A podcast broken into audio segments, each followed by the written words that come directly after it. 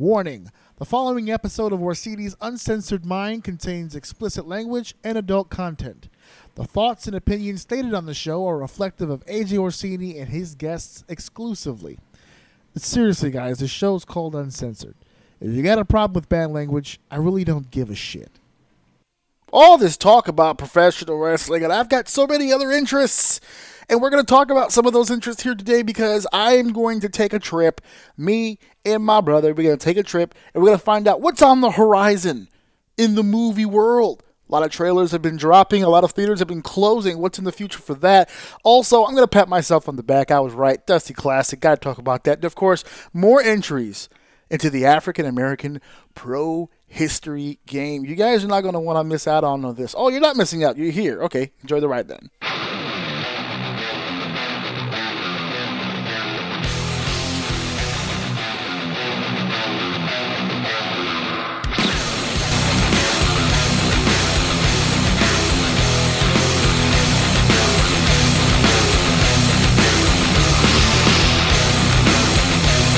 Welcome to our Orsini's Uncensored Minds, and now your host, AJ Orsini with Dave. How the hell is everybody out there? These are your boys. These is is your main men. These are your hosts of Orsini's Uncensored Mind. I am AJ Orsini, and I'm here once again with my main man, my bro, the man known as Deceive Dave. We're here Ooh. for So- another rounding episode of Orsini's Uncensored Mind. I cut my intro in half because as I'm doing my intro, of course, uh, the Google, uh, your mic is too loud. The Google uh, is updating me that WrestleMania has some new matches planned, even though we haven't gotten past Elimination Chamber. I love the fact that everything in my phone points me to wrestling. The WWE app points me to wrestling. Google points me to wrestling. Everything on my phone is literally custom and tailor made to make sure I am completely up to date on all things pro wrestling. How's it going, It's called Dave? the, it's called the algorithms. Yeah, they're They have you by the balls they're know what you like. They're spying on us every Mm-hmm. time. You ever been in a room talking to somebody and all of a sudden your phone gives you a sponsored ad about the thing you're talking about? Yeah. It's spooky as hell. It's also spooky until it's not spooky anymore, and then that's where it starts to really get scary. then it gets real, and then they start knocking on your door and shit, bro. We we we we are on a time crunch. Uh, I am recording this Friday the nineteenth. This will uh, not be dropped Saturday the twentieth. Really? No, it will not. It will be dropped uh, early afternoon on Sunday. I will not be dropping it Saturday night because I is busy Saturday night.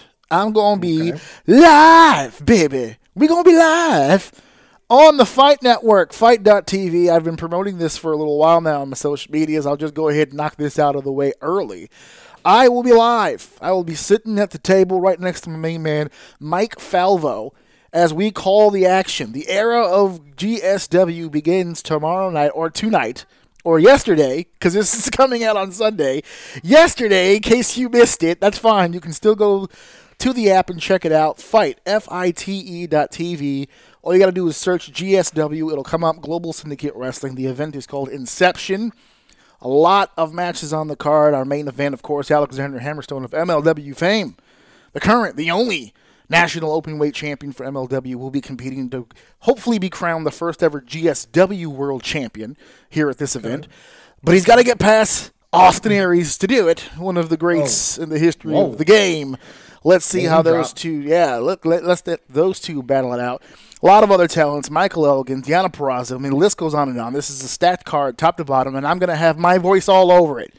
So you can check it. Again, fight, F-I-T-E dot TV. You can check it out on your web browser. You can download the app on any device that takes apps, uh, Google Store, Apple Store, all that stuff. And you can get the Fight app. Again, search GSW. If you don't feel like typing in Global Syndicate Wrestling, which is a mouthful, just go ahead, GSW. It'll pop up. It's called Inception. My face is not on the flyer, which is a mistake, but you'll hear my voice all night. And uh, and all those guys uh, and gals will be doing their thing. So that's why I'm not promo- I'm not putting my show out. Uh, I thought it would be silly to put out an episode live while I'm on the air. So I just I know you can schedule things, but I don't like the way the Facebook does things certain times. I like to be more in control of it. So Sunday afternoon, I'll time it, and then uh, we'll have that released for you guys there. So it's going to be a Okay, little. So it's not a matter of not being able to. You just want to space it out. I don't want to. Uh, yeah, I want to space it out. I don't, I don't want to put anything up that. Uh, you know, I want to be able to keep track of everything that's going on. I don't want to mix things up. You know, I'm not going to promote one link and then another link, and then people get confused really easy. right. No, So I understand. Yeah, I'm just going to space that whole shit out there. That's Uh, good. uh, That's very respect. I, if, I- if I if I do say so myself, that is very respectable on your part because it's very easy to do some cross t- promotion there. Yes. and uh, you are being very selfless in a in a in a, a business where it's like Yeah. put your name on everything that you can because you need every eyeball that you can. So Yes, that is very respectful. Yeah, I did not know you were going to do that, and that was your No, that was a last minute that out. decision that I did earlier today. I, I did forget to mention it to you before we went on the air when we were talking, but it, it dawned on me as I started promoting it. I was like, oh, yeah, I forgot to mention that it's not going to go at the same time. The way that I figure it is, is here, here's the deal, folks. This this podcast, I'm contri- I am completely 100% in control of. I decide when it gets aired. I decide when it goes up. I decide how it goes up. So if I was to release my episode the same time that I'm being paid to be on the air to talk about somebody else's shit, that don't that don't jive with me very well. So as far as I am concerned, I was paid uh, very handsomely to make sure that Saturday is their day. So I'm gonna give them their day, and I'll put out my shit the next day. Sweet. You should definitely do a post. Oh, I'm gonna be recording a lot so of shit. Can, so they can expect like and and instead of looking for the podcast on Saturday, Yeah. they can look for the. I was gonna do a instead. video. I was gonna do a video earlier in the day because I'm gonna be there earlier in the day, and I was gonna record from the spot so they could see it behind me. Look, this is what I'm doing. Look at all this fancy lights and shit.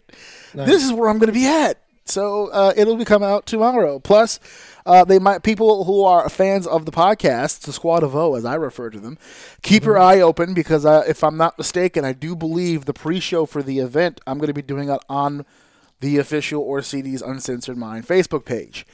Uh, much like we go live for our events, I do believe I've got the green light to go live Saturday uh, and just talk about the car a little bit. Maybe get some interviews in there from some people that are going to be in the building. Do a little hyping, you know, and see what's up. So that you guys might get a chance to see some exclusive shit on the social media uh, Saturday, pretty much all day Saturday, because I'm going to be there around three o'clock, and the event's not till eight. So I'm going to be filming the time somehow, believe you me. So Right. there might be some shit up there, some exclusive shit. Who knows? I might be able to finally get Austin Aries to open up as to why he's, you know, so into himself lately. Come on, baby. Come on, baby. Open up. Let the people in. The people. Let the people in, Austin. Let us in. Um, I might be the guy to save Austin Aries' career. You don't know. I could. I could be the guy. I've got confidence in myself. Or maybe not. I don't know. We'll see. He might just be Austin Aries at the end of the day. Probably not. Uh, but you know what Austin Aries is not, sir? Austin Aries is a great wrestler, but what he is not Uh-huh. is an addition into the African American history books. He is not an addition to that. He is as Caucasian as Caucasian could be. I assume in his later years he'll replace the Quaker Oats guy on the box. That's how Maybe. Caucasian he is. But we're not here, at least for the next few minutes, to talk about the Caucasianality of the world. We're here to talk about African American history and pro wrestling. And now, ladies and gentlemen, prepare yourself for another edition of Brother Dave Presents African American History in Pro Wrestling. And now, your host, Brother Dave. Yes, what a good song. I only got one more week of that. Oh no! If you want, I could keep the song and just keep revoicing over it. We'll use it every for other every shit. segment, every if I'm not even every there. every yeah no every historical moment because you said you want to do it again. So when we do Latin, I do. her- I want to do a lot of when we do Latin heritage and women's heritage and all that stuff coming up. Oh, this theme's Mm-hmm. gonna be okay. This theme this theme has been saved, folks. Buckle up. Uh, we'll change the voicing around, but that music's here to stay. But your turn, sir. You are here to host this segment. Go ahead and do your thing, Bob. Yeah, so I really liked what happened last week, where it was more of uh, you dropping some knowledge on people and me learning as well. Because instead of me just reading from a sheet, we can just get from experience, and There we all go. know that Shoot that the feels shit. much much better. So we got four. I got four wrestlers here some great African American wrestlers who uh, put some work in that I just want to drop some names, maybe get uh, you know your experience with them and how you feel and stuff like that. And uh, yeah, we'll work our way through the four. So we're gonna start out with Junkyard Dog. Now he's a he's he's a much uh early career. What his career went what from seventy six to about ninety five ish, if I'm like around the range Yeah. of that. Yeah. Um, and that uh, that's a little bit out of my realm. it's a little bit out of your realm. Just a little bit out of my realm. Oh, I mean, man. Like. 50% of his career was done while I was still in the nutsack. So, Yeah. with that being said, what are your what are some of your memories of that? I know you've definitely done uh, you know, people watched are- some, yeah, some peop- People are going to remember the WWF days. Uh, it's it's the promotion that gave him the most exposure. If you really want to think about it, became a household name through the Right. World Wrestling Federation. But I will always remember him. I will always remember him as the dude from fucking Mid South Wrestling over there with Bill Watts down in the South. I mean, that was it for me. The JYD. There were people who literally attempted to burn down buildings whenever he lost. He, I mean, when you want to talk about an over talent, uh, Oh, Bill- they loved him over there. Bill Watts always gives uh, gets credit for making Ron Simmons uh, the first world champion. We discussed that uh, about two weeks ago. Uh, but it, but Ron Simmons was not Bill Watts's first choice. Uh, the first choice was this gentleman because he was super duper over. But they were Right. not. They were. This was it, the timing was wrong for JYD. Unfortunately, hey Right. bars, but he was. It, it was not the right time. But he was still over like Rover. He was still in all the main events, uh, including wrestling Bill Watts. I mean, he wrestled the greats. His career. Uh, to this day, when they see the chain and come on, this this JYD baby, the junkyard dog, and those promos, boy. Uh, up until that point, I'm gonna be honest, there weren't too many African American males that really got me with the promo. This guy, oh man, boy, talker? when he got the juking and the jiving, boy, you, oh, he about the ooh, old school baby, the, your grandfather's favorite type of wrestler. When he starts juking and jiving and the barking and the, boy, he ready to fuck somebody up. JYD, man, he was the man. Oh my goodness gracious. So um I'm assuming it shouldn't even be a question, but I'm sure he was inducted, right? I believe he was. Uh, yeah, I got it in front of me. 2004. Yes. 2004. Okay, there you go. And I think that was a legacy vote because, to be honest with you, he didn't really do a whole lot in the WWE. Uh, I think Right. Cornette told the story on his podcast where, as WWE had gotten him right toward the tail end of all of that popularity that he already had, Right. and he was kind of starting to lose himself a little bit physically. And uh, he had some extracurricular activities that were getting in the way. They they cleaned him up in WWE a little bit, kind of got on him about it, but by then the kind of bloom was kind of off the rose. By then, uh, Right. when WWE uh, went down, he he got a few things together in WCW, but that was kind of that was getting toward the end there. But at his height, brother, there was there was nobody bigger. It was Yeah, he was a tag he was a what, a tag team champion one time with uh Ricky Morton. Yes. Oh, look at that. Is that right? Yes, he. You so. absolutely right. That was uh, you're you're talking about the six man tag team. The six man tag team. Yeah, that's when uh, the three guys. Yeah, so those. Uh, Wait, so wait, what? Three people had like they had three six man the tag, three on three, right? So three guys have a title. Oh, share they the try to they try to they try to freak the tag team game Well, with the, well, hold on, those belts still exist. Threes. Those belts still exist. Ring of Honor has six man tag title tag team championships right now. Yuck. It's just a, it's an excuse to get more people into the match and blah blah blah blah blah. But I mean, if it's if it, I mean, it's hard enough to get two people to tag team together, let alone three people to tag team together. But no, that's pretty cool. I didn't even know that existed. See, There you go, How- see? when when did uh, what's the earliest date of wrestling? god damn, dude. I mean, Adam Like, and- how far back does I it go? Like, does it go really far? if I'm not mistaken, I need to brush up on my Bible, but I think Cain took down Abel with a single leg. I think it goes all the way back. Ooh, I think it goes okay, all the way back. I mean, Greco-Roman, the Greeks. I mean, this this goes. If you're gonna Because I ask me was the just question, wondering because I, I just going through some of these older wrestlers, and Yeah. it seems like, and maybe it's just because of where we are now and uh, just how old I am, I suppose. But Yeah. it feels like that uh, African American wrestlers go pretty far back, and I, I think that's really surprising to me. They go really far back, but the reason why you don't hear much about them is like we spoke about two weeks ago. A lot of these promoters and a lot of these people that hired the blacks didn't really respect them the same as they respected the other boys. So the history is a little looser because God knows, you know, how many feds do you do you think might have had two, three, four, five different black guys, but you only heard about one? Right. Because the one is the one that got over, and that's the one you hear about. You probably well, I mean, back in the had so day, to more. hear about one at all it was a tremendous, like, yeah. you know what I mean? Even- That's what I was wondering. Yeah, I mean, we're talking like, for instance, to bring it back to JYD, Mid South, right? That's the company I'm talking about where he was at his highest. Uh, he had won the Mid South Louisiana Championship three time, North American Heavyweight Championship four time. He won the tag titles eight times, all with white guys: Buck Robley, Terry Orndorff, Killer Karl Kox, Dick Murdoch. Mike Right. George, Mr. Olympia, like there, these were all different types of guys.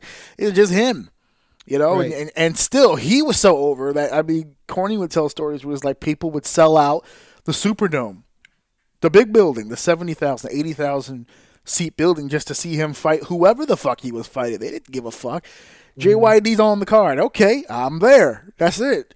We're, we're postponing funerals to the next day. We're postponing weddings to the I'm next day. gonna push it back. Trust He's like, well, how long do you want me to hold this body until JYD says he's tired and he's going home? If he's, That's it. If he's booked, I'm going. That's it. Well, that's cool. I, I thought that was pretty interesting. I learned a little bit about him. Definitely kick the door open.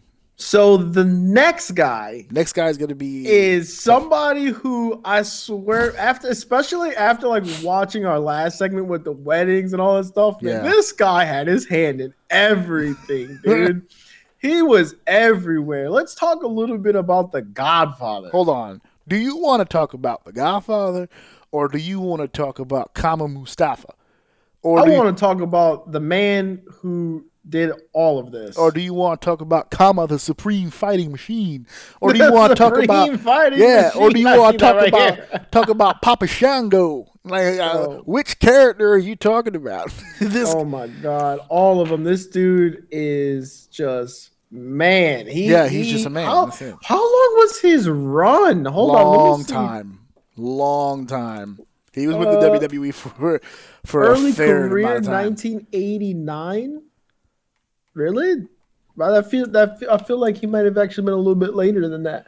As far as his debut, Yeah, Right? I Late guess. I mean, right? yeah. And then he went all the way up until what, like 07, 05? yeah, he went for yeah, because he was he was taking uh he was taking bookings. Let's give Uh, him on the 85. Let's give him 85 to 05. Mr. Charles Wright. Oh man. Yeah, that's a run, man. Oh, but here's the deal. Here's the best part about The Godfather, folks. He did pimp. He did. Earlier, in this is the reason why uh, you see his pro career. uh, You said started 1989. Before doing that, though, bro, he he he'd been in uh, he he'd been in the early stages of the MMA shit. He was a boxer. This guy, this guy uh, has been in athletics his whole life. He didn't get turned to the pro wrestling stuff until later. Right. Uh, but when he did, uh, he took to it easy. I, of all the guys you've mentioned so far, who are just fantastic athletes and, and who have done amazing things to open up the doors for African Americans, I think his name should really, really, really be mentioned more than it is because he opened the door for African Americans in another in another direction. I, Yeah. I- we're making jokes about it, but it's listed here. Uh, Godfather, Kama, Kama Mustafa, Papa Shango, Pimp Father, Rocky Las Vegas, Sir Charles, the Soul Taker. Like he had all these different gimmicks and shit. He never complained about a single fucking one of these things. Every- now, were every- all of these given to him, or are these things he came up with Uh, himself? Soul Taker, I think, is his. I think Sir Charles was his. I think Rocky Vegas is somebody else. Pimp Father might be Fighting machine. little bit of both. Papa Shango was definitely given to him. Kama was given to him. Kama Mustafa was given to him.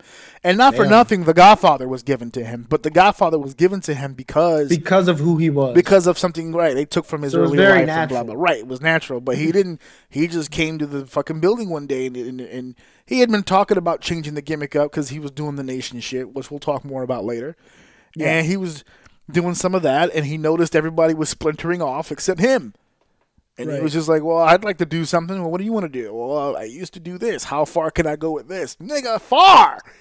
I will get you all the bitches, every local bitch I can find." Because it went from two holes, three holes, and then he started an actual whole train. I think at There one was point, a whole train. at one sure. point, I think was a Mania where he brought like seven bitches out, and I'm like, God damn, dude! It's like he's, just, and he and, and then he would just give it away so frivolously. Oh, you want them? You want all of them for the whole night?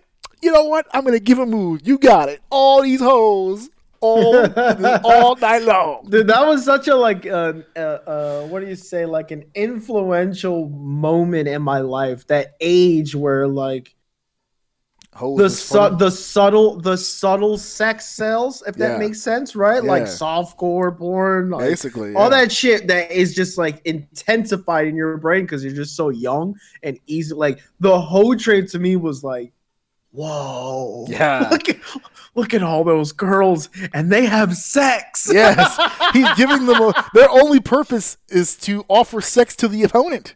Oh my god! And my brain is crazy because it's so obviously like so innocent, right? Like I'm not thinking vaginas, I'm not thinking The mechanics. jobs, not thinking any kind of style, nothing. That I'm just thinking the word sex, and it was like the craziest thing for me.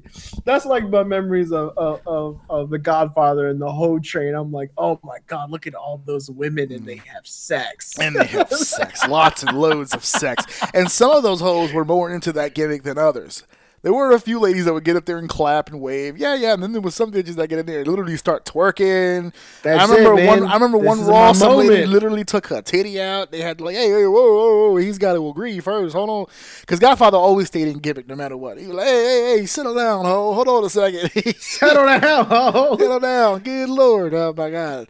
Yeah, and there was Oh, some gimmicks where that was perfectly like he never. There were some. I love the fact that he would offer it to every wrestler, and every now and then you get the wrestler who's like, "No, I want to fight." He's it. a businessman, right, but there were. I love the fact that some people actually took it. They're like, "Wait, I could, I could have sex with these two chicks all night, all I want, instead of fighting you." Oh, that's an easy one for me. Yo, bro. almost every time the whole train came down during like a um a sketch or whatever, the whole train came down. Yo, Lawler always left with him. oh no, He like- that was the the Jerry Lawler comedy hour right there. Dude, he loved that shit, man. I- he would was it? always leave with him. He's like, who else wants? Oh, He's like, they don't his- want any. of- Who else yeah. want to come along the whole Sure. train? I was like, I'm Yeah. out Yeah. later. Oh man, he his some of some of his comments during the whole train. I mean, he can't do that shit now. Okay, he No, can't. he can't there was one lady who had a now. skirt on, and she she put one leg in, did the bend over, and then put the leg in. And when she did the bend over, King goes, "Ah, look at that one! She's winking at me." it's like, She's wait a second, wait a second. oh, that's the whole train. I Oh. think is the segment where I, he gave me the he gave me the uh, the line that I'll always use for the rest of my life. He looked at Jr. He goes, "Yeah." He goes, you know, my uh, my family got me a sweater for Christmas. They're like, oh, really? He's like, yeah, I wanted a screamer or a moaner, but I got a sweater. I was like, oh God, Oh my that's not god! All those jokes went right over my head, then, man. Right over my head. I'm like, oh, he got a sweater. That's corny. He's like, yeah, I wanted a screamer or a moaner, but I got a sweater. Dope. I got a sweater. Jeez Louise. Well, he was an intercontinental champion one time. Oh yeah, He was a tag team champion with Bull. Who? How do you say that? Bull. Pu- Bull Buchanan. Buchanan? Buchanan. Buchanan? There you go. Yes, with the right to censor. Buchanan. That's how you say that word. Yes, Buchanan. Which I you, guess so. That was your favorite Bull gimmick. Buchanan. that was your favorite game. he was gimmick. inducted into the Hall of Fame in 16. Ah, so Ob- he was an obvious choice. Yeah. obviously, man. Obvious, that guy. What? Honestly, man, it's like the segments that they had back in the day, dude, were just so good. And I feel like everyone just played a little bit of a part, mm-hmm. and it was great. But the next guy we're going to talk about here is one of my favorites. I don't know what it Oh, was about this guy. It's just every time Yes. he came to the ring, I just got hyped, dude. His gimmick was great. He wasn't like I don't know. I don't remember him to be like the greatest style wrestler. Or He was one of the best wrestlers that company has ever had. But continue. Well, see, okay, but that's what I mean. Though my age where I was, I didn't understand, but there was something about this guy. I just fucking love this guy so much, man. D'Lo Brown. Oh yeah, D'Lo Brown. Oh my man. god, this dude with the little head bobbing all over the place. I think that's what got me, man. His Oh, when he started moving the head around When he walked out, oh, dude, that was the absolute greatest. I'm glad you brought this up, and I'm glad you brought that exact thing up because that's one of the most iconic things about D'Lo. People always remember uh, the head shaking all the time. And I gotta play this for you. I'm gonna play some audio for you. You ready? It's only a minute. But I, but Yep. I, I think you will appreciate this because you said you wanted to learn stuff along the way. Here's, I learned this the other night. Check this out. always ask me where it come from, and I tell you f- from Friday. Because when Chris Tucker, okay, and I'll tell the story. Yes. So Rocky and I are sitting, I forget where we are. It's a Sunday somewhere, and we're we, we pull up Friday on a DVD, we watch it. That spot where Chris Tucker goes, "You got knocked the bleep out," you know. And so the next night, Rocky's wrestling Ken Shamrock. Ken Shamrock gets Rocky tosses Ken to the floor. Oh, I slide right up there. You got knocked out, and I was like, Instantly I'm gonna keep doing and, that. and- but no, it's even more. it- so first, my first thought was, I just cussed on national TV. I'm gonna get fined. So you know, when you go back to the curtain, there's two Vinces. Either Vince goes, or Vince goes, Pull the glasses down. Pull the glasses down. and he, and he, and he gives gives you the finger.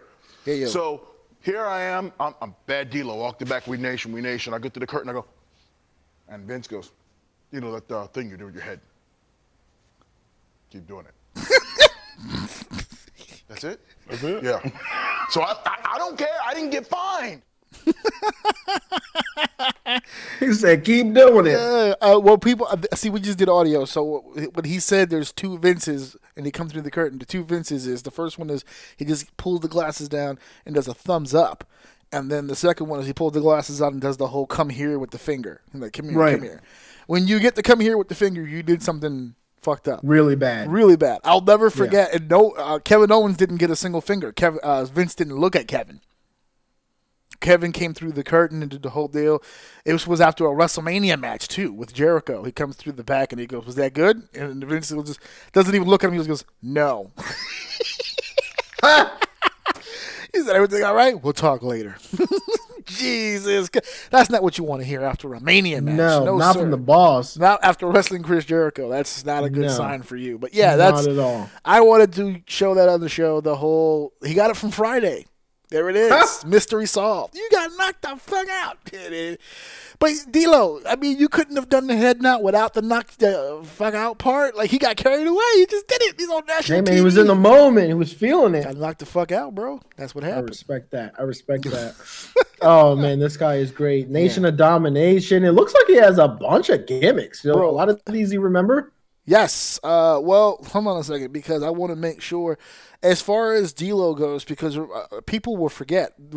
He's got AC Connor, Ace the Animal, Ace Brown, D'Lo Brown. Yeah, I know all that stuff. But here's the deal. Here's the real. Man, his accomplishment list is big. Here's the part, yeah, of D'Lo Brown that people either don't know or not too familiar with, and they really, really, it's unfortunate. They really should be. right. Uh, D'Lo Brown's a certified public accountant, right? They've said that on the show a few times. He's a CPA. This guy does taxes. He's good with numbers. His Right. introduction uh, and Wikipedia here doesn't even really have it. I guess because they don't they didn't really do their homework on this. But D'Lo certified Brown, Connor is a certified public accountant, Yes. CPA graduate from University of Maine. under yeah, And his wife Jennifer were married in 2001 and have two daughters, Bria and Peyton. There you go. Bria and Peyton. There you go. There you go. Uh, his uh, his career began in Smoky Mountain Wrestling uh, with Cornette, and he, what he, what happened was is he was brought in to do some uh, to do some training. He he wanted to train and, and become a, and try his ass off to get, become a pro wrestler or whatever. But he, he went in there and did a little training. Uh, he wasn't a great promo uh, at the time. Okay. And he, and he wasn't really that infatuated with the business as a whole at that time. Though it was D'Lo. He didn't become obsessed till later. But Right. His work is, I think, what people really need to know about D'Lo Brown. He's one of, to this day, and I've been watching wrestling my whole life, my whole life. To this day, I can't think of a man that size who moves that smooth. He transitions from thing to thing so one so beautifully, so perfect. His technique, his ability. This is where the worker part comes in. So the fans are probably not going to understand this, but as a worker, if I'm going to trust a guy with my life, if there's a guy who can pitch any spot in the world, and I'll just be like, whatever you want to do, I'm going to do it. It's D'Lo Brown, which is why uh, he when in Smoky Mountain Wrestling when he had first started becoming in into the business there, Cornette saw it immediately, and he had a team called the Gangstas, New mm-hmm. Jack and Mustafa, who can work okay, but it didn't match the promo. right? So so New Jack was an amazing promo, still is to this day. He cut a promo on your ass right now, drop of a dime, Right. and it'd be great. But the work didn't match, so they included D'Lo in. He was the worker. So all the tag matches and all the big bumps and all that stuff, D'Lo took all that stuff. He was so The good, good at old it, classic. You're the mouth and you're the body. right? And he was so good at it that when the nation was looking to bring in members, shock as people may be, they didn't have enough Negroes in the locker room to do it. So they mm-hmm. were like, "Well, I got a guy down in Smoky Mountain who's a fantastic worker, and he can do some of that stuff for you." And that's how D'Lo got into the nation. Not because of his promo, not because of his gimmick, just because he was so fucking smooth in that ring and so good.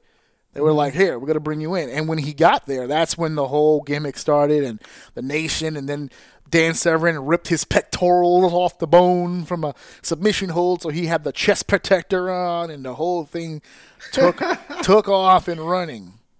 Oh my god. That's where we have we're here. If you see the build, yes, he's from Chicago, but it also has uh, they build him from Warsaw, uh, Warsaw, Poland, Helsinki, Finland, Milan, Italy. That's because he is the greatest WWE European champion of all time. of all Nobody, Four times. yeah, nobody, times. nobody rocked the European title belt the way that D'Lo Brown did. He got over And that's what I really love. Honest to God, dude, that is my favorite part about old school, like old school in my brain. I guess it's old school, but like Attitude Era Wrestling is those belts. I, I, maybe it didn't to the older crowd, but for whatever reason, through my eyes, for me, like those belts meant something, man. Like Right. when you had them, you were a champion. You didn't have to be the heavyweight champion. And it worked for me because for whatever reason, I was always turned off by the heavyweights. Those matches were never, for the most part, like my favorite, aside from, you know, the the normal big stars or whatever.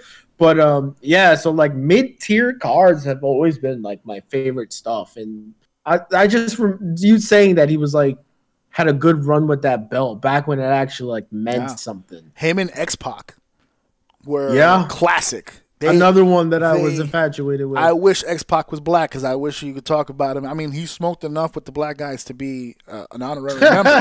he's But been him- inducted, but he's him not. and uh, D'Lo had- he's not there yet. yeah. He'll never be there. Excuse me. and he got the Intercontinental Champion. I remember him having that belt. yeah, that was the SummerSlam where he uh, he had both belts. He was the Euro Continental Champion, and then he stole Deborah, and then he lost all that stuff. Damn. was the first guy. That's when that's that's when the peak is visual, right? Yeah. you got the belt, you got the other belt, you got the woman, and then you lost it all. Yeah, well, eventually, yeah, eventually you lose it all. No one, no one keeps those things forever. No, uh, Oh, so that's what happened with that. His career uh, started coming down uh, after the unfortunate injury with Droz, and I know people are going to sit there and go, uh, "AJ, you just talked about how great it was in ring wise."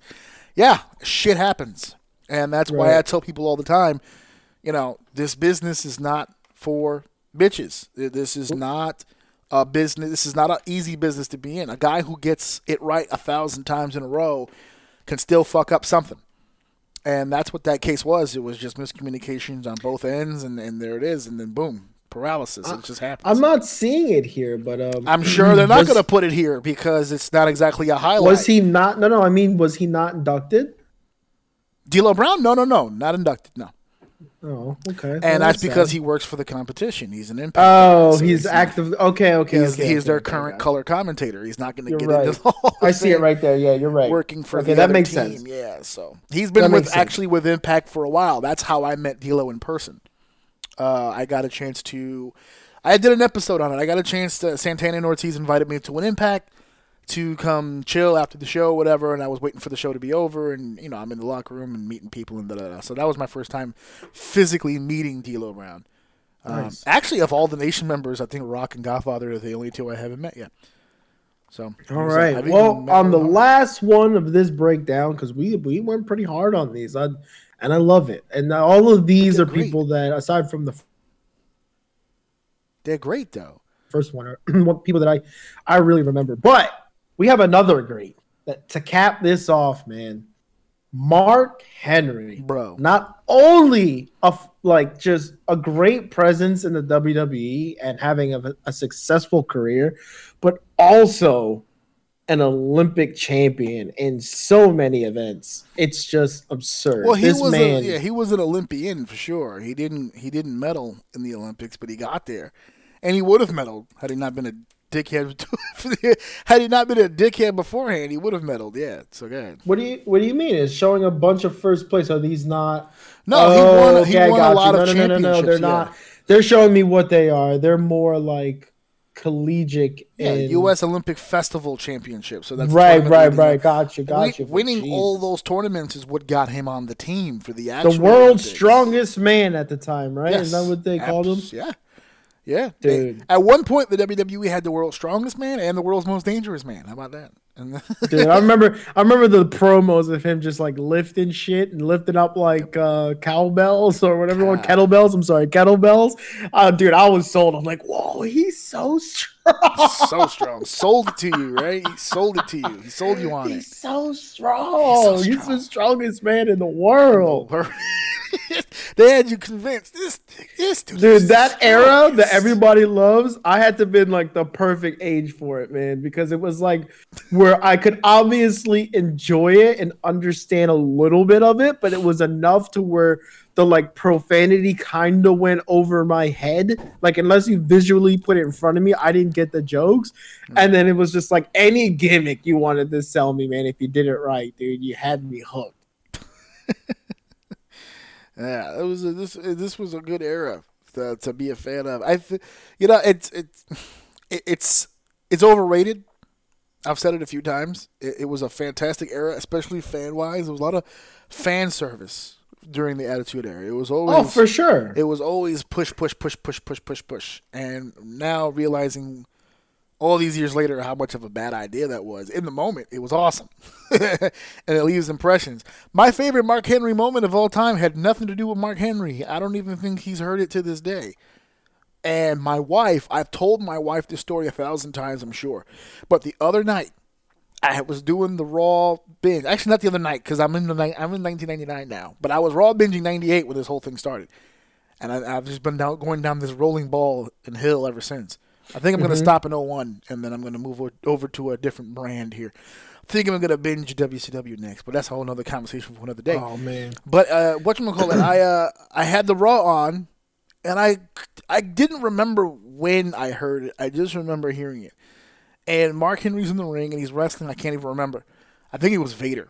And my wife's literally just laying there, half asleep, and I'm watching, and I'm on my phone, and all of a sudden, Jim Ross starts talking about all of Henry's accolades, how strong he is and tough. Look at him; he's so wide around, and he's so big and massive. And you know, they coloring this picture in, and my ears perk up. I was like, "That sounds familiar." And sure enough, I picked my head up. I said, "Steph, Steph, Steph, I think it's coming." And she said, "What?" And there it was. The line that he said is 2021. I heard this line uh, 20, uh, 23 years ago, and I still remember it to this day. where the king goes, Yeah, look at Mark Henry. He's so strong, he can eat steak with a spoon. And I went, Oh yeah, fuck? I remember that. Yes. And she heard it live. I had always told her about it. I didn't remember when it happened, and there it was right in front of me. It happened again. And I went, Yes, that's the line. She goes, Holy shit. You remember? Didn't he say that? like dollar steak or something like that? No, he said, uh, like- Jim Ross used to have this line, tougher than $2 shoe leather. Okay, that was a line that Jim Ross used to up. say. Yeah, he used to Okay. say it about uh, Terry Funk. Same era. It might have been the same show where uh, Terry Funk was wrestling. He was like, "Yeah, he's tougher than two dollars shoe leather." But the the Mark Henry line, he's so strong he can eat steak with a spoon. With a spoon. Let me yeah. tell you something. That yeah, I remember that. 23 Oh, years man. later, I still remember that. The day that I forget that is a day officially that I am a Parkinson's or Alzheimer's patient. I've lost my mind if I ever not remember that line. Stuck with me to this day. That's what is that is that is that your totem? Is that Yeah. when we know you're gone? That's it. That's the level, folks. That's when you know it's it's pa- I'm All past right, it. it's time. Call up the call up the place. It's like grandpa, sending them there. grandpa. Who was the wrestler that can eat steak with a spoon? Steak with a spoon. That sounds ridiculous, son. Oh, he's that's it. That done. sounds ridiculous. That's Who would ever do that? All right, it. bag him and tag him. Bag He's out of here. to the to the home. That's where he goes. Oh my Yeah, but he is a former world champion. Obviously, a lot of people to this day arguing about that fucking victory and how he got it and blah blah blah. But he deserved it at that time. He Uh, the the Hall of Pain thing was really over. He did a really good job. He, he for a guy who had no wrestling matches prior to his debut in WWE. You know, his first ever match ever in any capacity was Jerry Lawler live at In Your House '95. So that was a long time ago. He had earned it. Good job. He's, right. a, he's a great he's locker a, room guy. He's a WWF European champion one time, ECW champion yeah, one time. when they were doing the whole, it was part of WWE. Uh huh. yeah. And then the world heavyweight champion one That's right. time, and he was inducted to the Hall of Fame in 2018. Man, just two years ago. yeah, just beat that pandemic out. Batista's still waiting for his Hall of Fame. So is JBL. Yeah, he did a good. He he looks a lot less like a uh, predator when he doesn't have, and I mean like aliens versus predator. Yeah, I know what you're talking about. with the hair cut off. He looks much better like with the baldy than with that little freaking Yeah. half head braid thing he had going on, man. But the the beard's going the other way now. Ugh. Uh, he's bald on top, but he still has. He's got the his the weird beard going down the bottom now. that's it, man. That's all that matters, though. Your beard is weird. There it is. so that's about it, man. Black We, History. uh, How about that? We got one more week. I want to come up with something a little bit different. Not a little bit different. We might do the I same think, thing when I we think choose we may four. spend more time on it next week just to gear yeah, up. I 'cause want to get There's so many. I want a should about. section of honorable mentions just to at least just mention their name. Yeah. For the end part of it, but I do still want to pick uh four. I got four in my mind, but I know obviously it's gonna be like, oh well, there's what about this guy? What about this guy? So I want to do my best to at least do some honorable mentions, especially with some of the new people, because there are some great Yeah. African American wrestlers Coming right now, pike, both men yeah. and women, who are killing, and I, it would kill me not to at least say their name. So. Definitely, definitely. Sure. I think there's a piece of me that just thinks we should end the whole month out uh, the next Friday with just this shit. to be honest, dude i would so i would about. i would fuck with that if we you know what let's let's and we could consider like let's flip it let's instead of starting with it let's start with some whatever bullshit we want to talk about and then leave like a big ass section at the end to just start going off on on like different more wrestlers so we have more time to go over instead of more than four Okay. That works fine. Yeah, we'll we'll work all that out. Uh, that'll be for next week, and then the week after that, guys, we're going live for our very first AEW roundtable. I don't know if you've been paying attention to this development thus far, as far as where this card has been going. So there have been, I, I, and I do plan on catching up. So Right. whatever you want to say, that's fine because I am gonna start taking a peek at some of this stuff. Since the, and this will tell you how far behind I am. Since the Omega, since Omega won the belt, Okay. and the Which was a whole talk about the TNA or not TNA Impact, yeah, that's what it is, right? Impact Wrestling and all that stuff, and New Japan and all that hoopla has been going on. and the hoop. That's when I just a bunch of shit's actually been changing, and I haven't really had the time to watch anything. I'm being completely honest, but we're at the point now where things are starting to smooth out, and the consistency is starting to fall into place. I haven't even posted on my YouTube channel in almost two weeks because I just haven't had the time, and I refuse to just rush something just to put it there. I'm not going to do that. I've been working on a lot of stuff behind the scenes, a lot of things like that. So not a lot of time. So feel free to let me know whatever you want, but I am going to go back and kind of do some updates and do a little bit of research on what I've missed thus far because I have missed uh, quite a bit. Yeah, that's right. That's good stuff. Uh, yeah, I'm not going to talk about the card. I'm going to save all this because I, I, I need to be talked off the bridge. So I'm going to wait until we get two weeks. I two might weeks not be that guy, but okay. Thus, thus far for the card, uh, the Young Bucks are defending the tag titles against Jericho and MJF. Uh, Team Taz, Brian Cage and Ricky Starks against Darby Allin and Sting. Sting just took his first bump yesterday or two days ago or a few days ago. Got murdered on a power bomb. There you go. Get that one out the way, folks. There it is. Uh, Shida will defend the women's title against the winner of this Eliminator tournament, which, oh my God, we will talk about very heavy on that roundtable. Because I, I refuse to watch a whole lot of that for a specific reason. I'll get into it later. But Adam Gotcha. Page and Matt Hardy one on one. Winner receives the losers' first quarter earnings of 2021. They're going for the money, folks. Uh, there will be a Face of the Revolution ladder match. It's basically just the money in the bank. But instead of money, instead of money in the bank, it's not going to be like a cash in anywhere type deal. The winner of this ladder match is going to receive a TNT championship match. Not anytime, anywhere like Money in the Bank. Just that's what's at stake. Kind of like the new the way New Japan does it. Yeah, a little bit like that, right? Uh, so far in that match, Cody Rhodes, Scorpio Sky, and Penta. So once again, it's Cody's a top guy, but we're going to put him in matches with not top guys and whatever. And then everyone's favorite topic, the one that I've been asked about the most, and if you're going to want my opinion on this, you got to wait two weeks uh, to get to the round table because I want to see where how this evolves in those two weeks. Because at face value, this is dumb on a big fucking level. But I'm going to wait, and I'm going to see how they maneuver. But Kenny Omega will be defending the AEW Championship against Jon Moxley in a rematch, and in a exploding barbed wire death match. Mm. And if you haven't seen one of these folks, it's pretty messy. And if you're going to tell me that you're closing your facility down due to COVID, and everyone's wearing masks, and everyone's getting checked, and everyone's being tested, but we're going to blow some shit up on purpose, Yeah. you're starting to lose me big time. But that's fine. Makes perfect sense. Yeah. There's nobody in the building. Blow the whole There are people up. in the building. That's the part that they're losing me on. Fuck it. Blow it up anyway. Made them, make them all sign waivers. We're gonna blow everybody up. Everybody up. Real quick, also on the wrestling side, because we're not gonna be wrestling heavy today on the second half of this. Um, I wanted to give myself a pat on the back. I'm gonna do it right now. Let me see if the microphone will catch it. You call you called the out you called the obvious. Uh, yeah, there was nothing else they could do with literally any of this.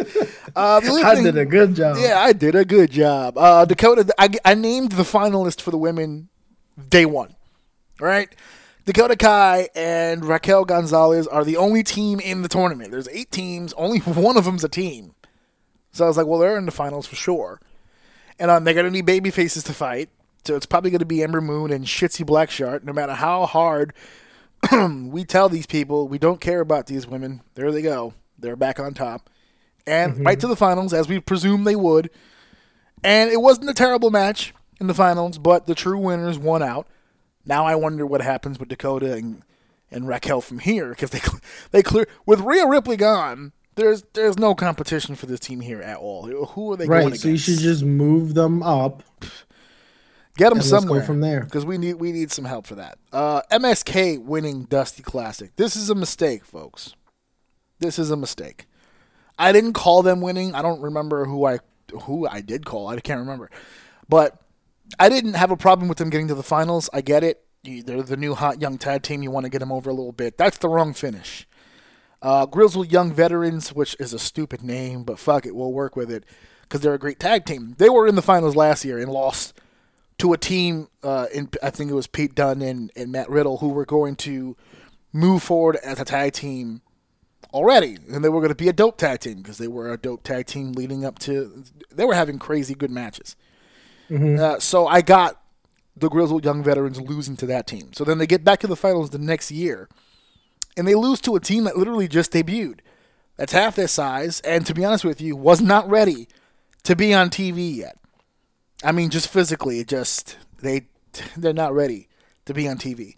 If they and I and I'm hoping someone along the line said, "Well, we gotta we gotta fix these guys up."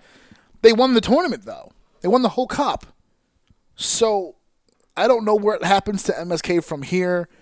I don't know who they feud with. I don't know who they work with. They're clearly not ready f- to be on TV yet. I don't. I don't know. I was so confused when I saw this. I was like, and that was another thing. This pay per view as a whole. Did you get a chance to see the show? I did not. Okay, don't. I have a really. Yeah, this was a gigantic waste of everybody's time. I was literally so here's the thing. I was literally gonna watch it today, but the only problem is the app doesn't allow you to like it doesn't do that side window shit. At least I don't think it does. So you have to have the app open to watch it. So it's like I'll watch it after. Yeah, I hate that that, bad? too. Yeah, I hate that too. I, I like the like the YouTube does it, where it has like a P, PvP. Yeah, like where it comes minimize the window and you Yeah, can like yeah, search yeah. stuff. You can still utilize your phone. like yeah, I know. WWE, you have to have it on the whole time. It's so dumb. But no, that pay per view was absolute garbage. It, it was a waste of everybody's time. Well, maybe Peacock will let us do it. Oh, yeah. I was looking around Peacock the other day. There's some things in there I want to watch. So I was like, oh, this is a good deal. Let's let's do this. But yeah, no, that pay per view was uh, it, it, it was not that good at all, top to bottom. And I'm not gonna go down the list of what it was, but I just I I watched the first match, which was the ladies tag, and I saw what was happening with that, and I was like, no good. I can't sit through. I cannot sit through a whole Shotzi match. I can't. It's impossible. So I was like, all right, I'll just wait for the next one. Man, And you then- hate her that bad. And huh? then the ne- I like she's annoying. it's a warranted like, hate. Her matches are bad. They're just bad. So I watched the next one, and it was Gargano and Kushida, and I was like, all right, I'll I'll pay attention, see what's going on. And then they did what they did, and then I had to. Uh, no, they were uh, at the beginning. It was a good match, and I was like, "All right, I'm getting into it a little bit." Then I had to and go Gargano Garganoed. no, but what? But but this is the hilarious part. So I go to get my son food. I come back. They're wrestling. I go help set up my son for the tub and, so he can take a bath. I come back. They're wrestling. I had another son, graduated college, moved my family to Long Island, and put the TV on, and they were still wrestling. I was like, "What the fuck is go? Is this a sixty minute match?" And I don't know. I didn't know it wasn't advertised. These motherfuckers were in there. I'm It's- more impressed that you had another kid that graduated. that's you I'm moved to. Long Island Yeah. in 60 minutes. That's how fucking. I'm like, how the how the fuck long are they going to be wrestling in here? They, they, it was too much. It's always too much. Always too much. I didn't see the whole match, and my friend Pete was like, "Hey, did you watch that match?" I was like, "It's a Gargano match," which means if I closed my eyes, I've already seen it. right. It's the same. How do you feel about that? Do you prefer? Are is like less is more for you now with wrestling, or is there certain things you're like, okay, I'd like to see this go for I as I long like as possible. I like the idea. Uh, people call it storytelling. I call it common sense. I like gearing. I like wrestlers who gear their matches to their opponent. If you're in there with a guy that you've wrestled a bunch, then obviously you're going to do more in the match because he sees all your shit coming. Right? It's just common Right. sense. So you're going to throw the kitchen sink at this guy.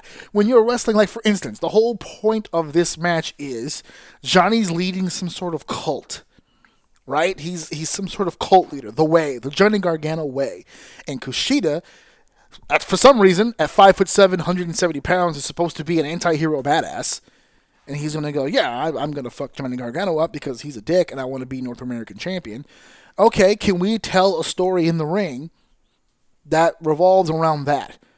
Like he's trying to convert him, he refuses to convert. He does this move, and that everything connects to a story right. if you go in there and you put this big program together, yes, he's a cult leader and this guy's an anti-hero, and then you go into the ring and you just wrestle. Holds and headlocks and wrist locks and drop toe hold and flipping DDT and this. If you're doing the same shit you do every fucking night, right. uh, then you're wasting your time with the gimmick and you're not going to get my attention. Just be generic wrestler number three. That's it. That's why people when people tell me I hate fucking Seth Rollins' new gimmick. You know why? Because he changed the style. He stopped doing all the cool shit. Right. Now he punches and kicks and he picks them up by the face and he blames them for what he's doing. He tells a story. He's a heel, he's a bad guy, he's a piece of shit, and that's how he performs. So when people go, "Oh, I hate this new gimmick." Good. I'm all for that. I don't want to like Right. it either. That's the point right. Right. these guys want to have their cake and eat it too. They want to be bad guys, but they still want to be loved. That those Right. two are not the same thing. So yeah, I mean, as we uh, Balor and Dunne in the main event, all they just wrestled each other. That's it. It was a it was a Greco-Roman counter for counter, just wrestling match. It was like an MMA exhibition. Right. They just went move for move for move for move for move, which is great for them. But no, I'm sorry, I wasn't into it. I like the, the the the Kyle O'Reilly matches because Kyle O'Reilly and Finn told a story. There was body parts being chosen. The thing about the jaw, I'm gonna break his jaw. There was a focal point to it. They had a plan. These motherfuckers went in there and wrestled. That's it. They just wrestled. I'm 37. I've seen wrestling a thousand times. If you're gonna go in there and just wrestle, I'm not gonna pay attention to it. I've seen it a thousand times. You're not. and that's the biggest that's the biggest weak point about this and that's one of the main reasons why i don't think it should be on tv is because it's just the difference between the main card and then or like the the top end of the card versus the mid to low end of the card is just blatantly obvious Like you can tell one is a little, a much more refined, not even a little, much more refined, while the rest is just labeled as in training, and it just kills the the whole show. Yeah, and this is why I get into arguments with people because uh, ever since Finn Balor went back to NXT, he's been having way better matches, right? But he's also not been on any. he hasn't been on the bigger stage. In Right. order for him to perform, this is what I keep. People can't seem to wrap their head around this one thought. It's like if if they're as talented as you say they are, then doing it that way shouldn't be an issue. If they can't do that, and all they can do is this, then this is all they can do. You're talking about an individual who is either a one trick pony or very not very versatile. You know, if their skill set is I can make a match look as believable as humanly possible, then that's Right. then that's that's great. That's a good skill to have.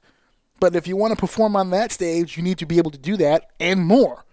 Right. And if you you don't can't- see like if you can't do more. you don't see like part- LeBron playing at like minor leagues. He's gonna he's a good player, so he's gonna play at the highest stage. It, it doesn't like it doesn't make sense. You're not that great if you can't stay at the top of the highest stage. Right, and that's why you have so many bozos in sports now because they figured it out.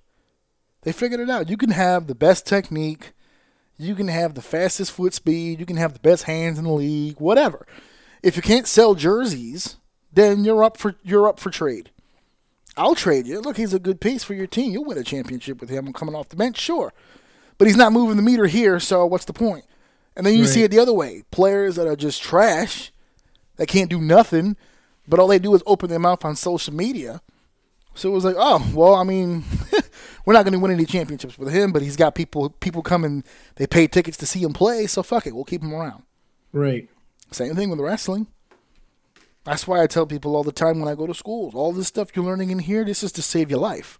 It's not what's going to make you money. That's why I say, well, AJ, if it's all about cartoony shit, if it's all about acting, if it's all about just spewing lines and being entertaining, then what's the point of the wrestling stuff? To the wrestling stuff that you're learning is to save your life Right. so that you can entertain tomorrow. Because otherwise, it'd just be falling down and you'd be acting and you'd be doing stunt work. The wrestling is entertaining, but you need more than that. On any level, this is not a criticism on just people learning how to train. This is on all levels. You got to be able to do more. that's everything. Not that That's has nothing to do with that's not even specific to wrestling. That's Yeah. everything. You got to be able to do more. That's it. Mm-hmm. If you have a niche and this is what you do, then that's what it is. But you can't tell me, well, he should, he deserves more. That's why everybody telling me about Cesaro. Why hasn't he been world champion yet? Look at the way he wrestles because he can't do the rest of it. That's why. If you can't talk him into the building, then no, you're not going to be the champion. Cesaro's best promo, he just cut it like last week. And even that promo was like, meh because they let him cut a promo from the heart. It wasn't a script. He just spoke, and it was good. Definitely the best thing he's done in WWE, but that's relative because if you put him next to Kevin Owens, who will cut a scripted promo better than Cesaro can go off the top of his head, that's not a fair deal. That's why Kevin Owens is fighting Roman Reigns for the world title, and Cesaro is not. That's just the way the world works. But anyway, I guess. that's it for the wrestling side of it. I'm all tapped out on that because I got more. I got more entertaining things to get to besides my bitching and griping. Movies. I love movies. I love. I was very. in- I was very like. I don't know. I guess I was a little thrown when I saw the list, and I'm like, oh, so he wants to talk about movies. Yes. Did you get a chance to see any of the trailers that I sent you? I saw all of them except for the the last one because it was on like the other page. and I didn't notice it was there. That's the Snyder cut thing. All right. I used to do. the, the Snyder. No, no, no. I saw that. I just xed it out. Oh. Okay.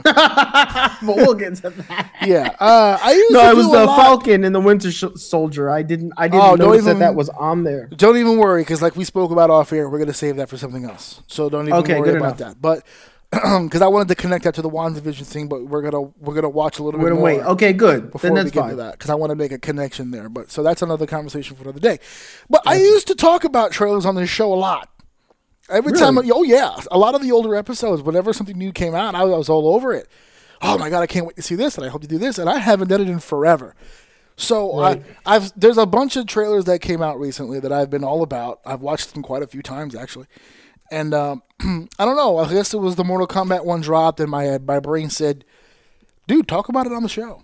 Yeah. And then I said, so, not? so I put the link up there, and I was like, "But I also saw this one," and then the li- the list just became way and then it just manifested Yeah, and then Steph got involved, and now we're YouTubing, and it just became crazy.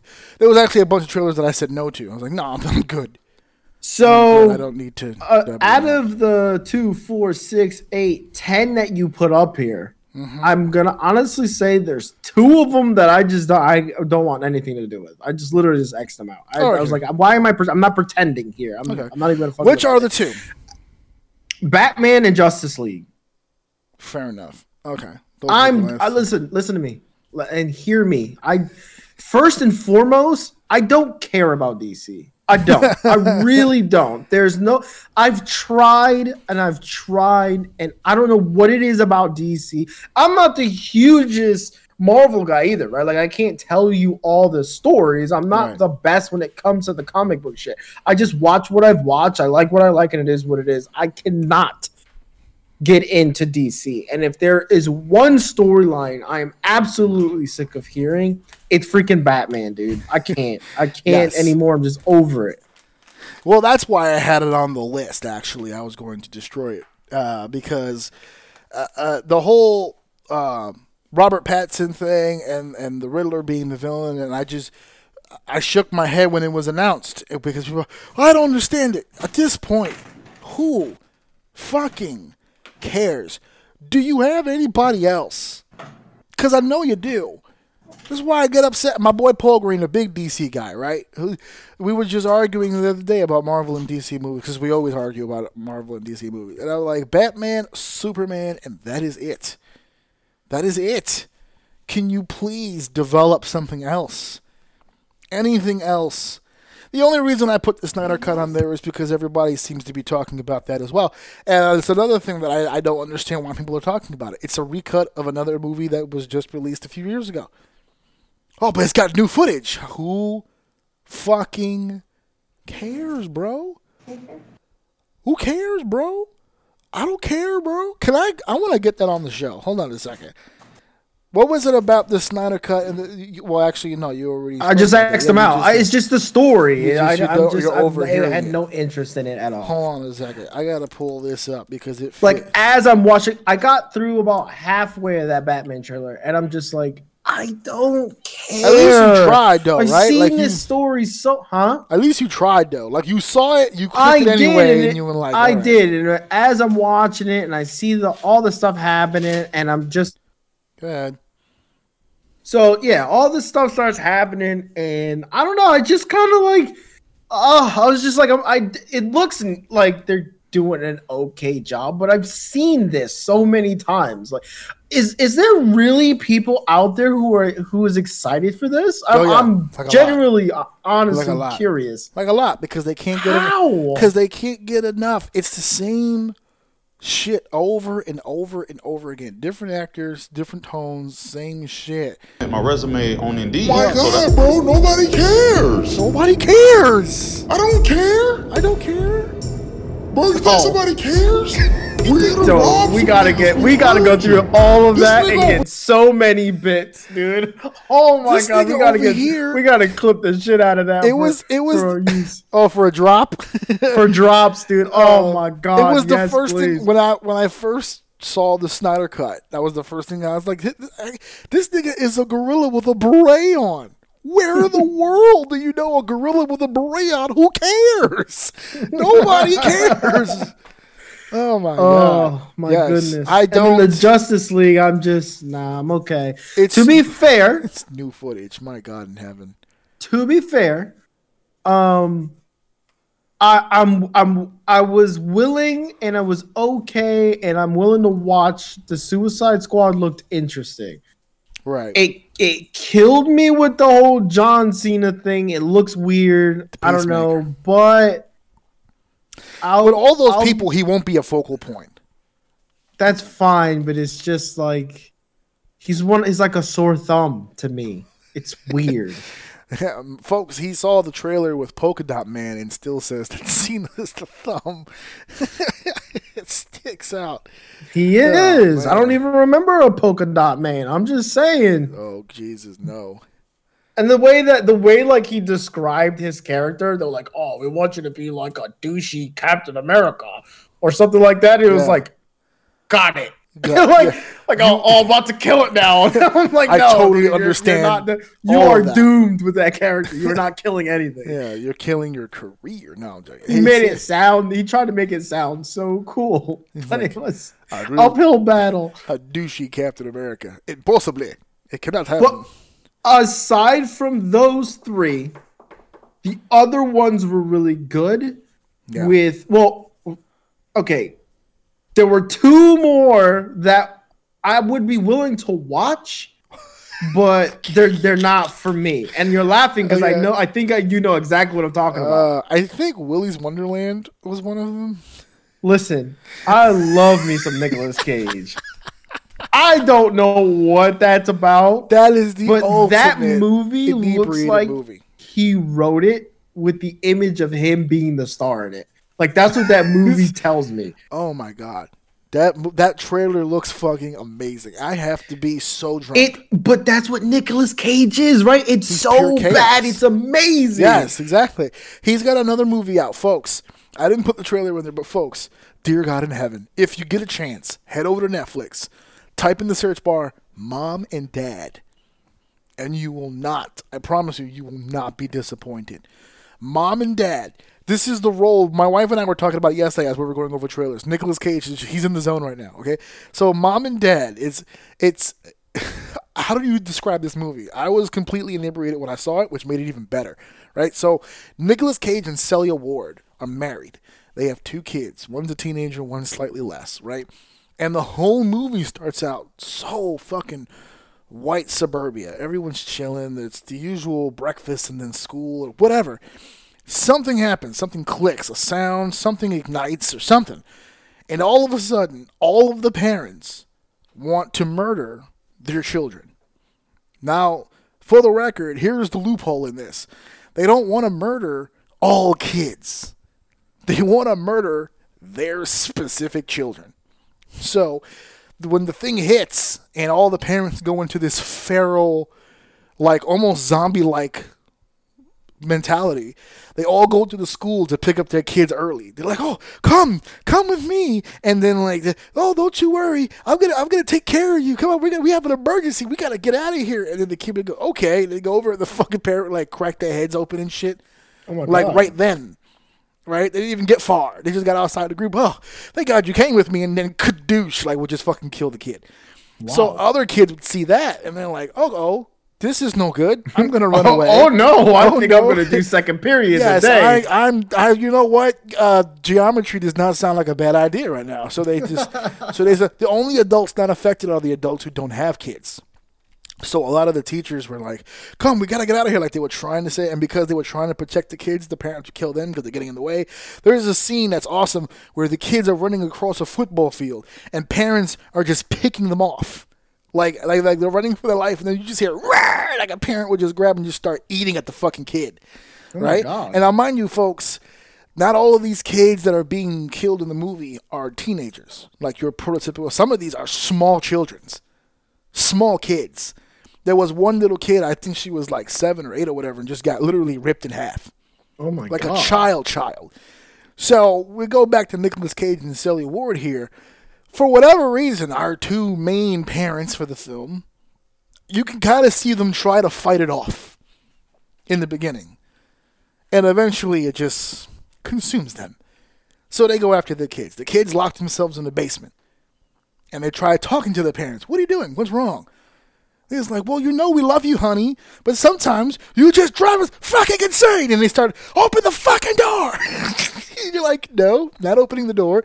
And they tried gassing the kids out of the room and cutting the door with a buzzsaw just to murder their kids. It's actually a pretty intense film, actually. It sounds. Who came up? With I don't that? know, but I love the loophole part because there's a scene and they illustrate the loophole to you. There is a there's a scene where the adult is taking a baseball bat to his daughter's skull right? I mean, just pounding it in, just going to town. And the two kids turn the corner, see this, and they like fall or whatever. And they think, uh oh, this parent's to kill us. And the parent got up and was like, Are you guys okay? You're not hurt, are you? He's like, I think you guys should head home. It's getting dark. You know, he was being real, they were being real nice to the kids. And then resumed, you know, smashing their own kids in the fucking brain. It was so weird. It was just like, that was, that was the loophole they wanted you to be aware of. That the parents are not murdering anyone else, just the kids.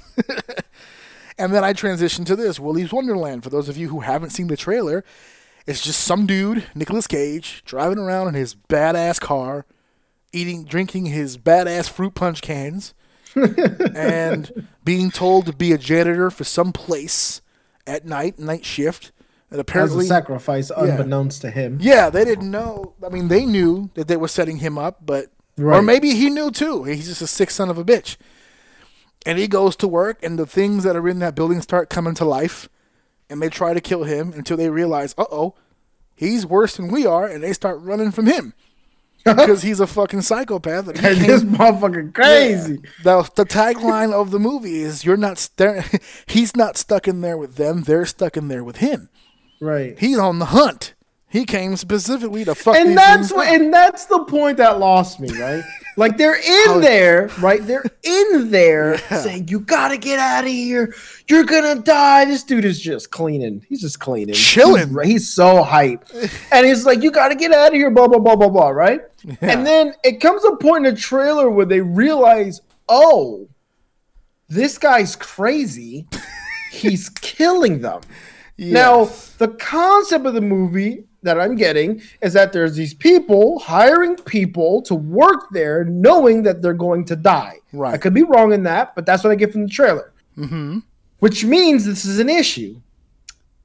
This guy, now, this is what I'm getting from the trailer. This guy then starts taking care of the issue and Yes. like destroying the place and all and like everything that's shit. killing people, he's killing them. And then at some point, it came like, we gotta save the thing that's been killing everything because this guy is just like the, the movie should be over. Oh, he's got it, and then we just move on and let him just do whatever the fuck he's doing. Why is this a movie past the fact that the guy is just killing everything? That was so weird to me.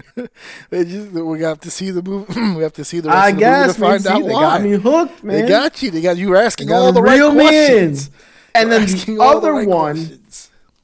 Aside from that, I'm like hyped for the rest. Okay. But the other one that I don't think was bad, I just don't think it's it's it's great for the new generation. Oh, I know I, think it would be weird because I, don't know how much of them actually know the old stuff. So it kind of comes off as like a standalone movie when it actually has a lot of references to Mm. No. another movie. No, no, no, no. This this is a highly intense. Go ahead, no, go ahead. I know what it is. Go ahead. But Cruella, oh no, really- you went. You looks- zigged. I thought you were gonna zag. Oh, I thought you were talking about something else. Yes, Cruella looks really good. I forget her name, Emma but Stone. the main actress, Emma Stone. Emma Stone. There you go. She looks like she's gonna kill this movie. She looks really good in this movie. Now, to be fair, she's a really good actress, but she's gonna kill this movie.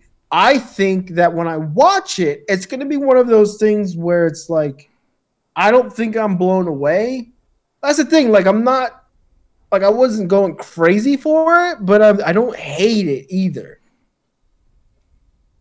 Okay. I just don't think the new generation who it's targeted for is gonna understand what that character is, and it's gonna it's gonna be like a standalone movie Bro. as as opposed to a look at a, a, a unique look at a character, a iconic character's life from an old movie. Do you understand? Do you mean? Do you know I- what I'm trying I to say? I get what you're saying, uh, but that my bone of contention with this trailer isn't necessarily that. I, I can understand that, but I tried. I actually at one point I tried to put them side by side. This felt like Joker, like the the newest one, the one with Joaquin Phoenix. right. It had a very Joker vibe to it. People were like, "Well, maybe Harley Quinn because she's a girl for you know the Birds of Prey." Version. Like, no, bro, this No, no, no. I know what you mean. It's, a, it's like an origin story. Right, but it's one of those. Yeah, he's the villain, but he's you know he didn't mean to become this way. It was the circumstances. He's not really a bad guy. He's trying really hard not to be a bad guy. Well, she's But not bad. She tells you from jump like she's a crazy. She's crazy as fuck. No, but you get the sense from the beginning of it that she wasn't always crazy. That she might have thought differently from other people, and she might have been odd. But Uh-uh. and but the one person. I think the Emma Thompson person uh, character is where that's going to come in, where it's like something happens where she zigs instead of zags, and you're like, all right, okay, cool. Right. I'm like, uh, but where the? I like how the dogs are mad at her. She didn't even get to that point yet. She right. like she just had this aura and they just didn't. Yeah, and dogs like, her. nah, that bitch is crazy. But that is one of the, and that's what I mean. That's exactly what I mean. That's one of the things that they um they would talk about in the 101 Dalmatians, how like she pretty much had this aura, this energy that made you like be fucking terrified of her. yeah, especially if you're an animal uh, in, in her presence, and you know she, you're about to become a coat or a luggage Right. bag or a pair of shoes. Yeah, they, they were pretty worried about. So it'd be it'd be it'd be nice to see like um where she gets the infatuation with actual animals because none of that in there showed anything like that. It just kind of showed the Dalmatians. Yeah, and gonna- that's what I mean. If it doesn't come to the point where she like her focus becomes collecting animals to like for whatever the case may be, or even at all, even like a tip of the hat, because we don't know. Maybe she had other endeavors, right? Because the other movie is about the dog, so you don't really know. Which is why I think this is a cool movie. But if they don't have anything in the movie about her focusing on collecting animals or whatever the case may be or at least having some type of homage to that i think it's that's where it comes into where this is a character from an old movie that's a standalone movie that has nothing to do with the old movie and it's weird to me you could have just made you could have just done this without that and i think it would have been just as good No, I want to. I know they're gonna do something corny like uh, the, like the dogs in the video, right? It'll in the trailer. She'll, Yeah. she'll she'll get to the owners. What what wonderful pets you have.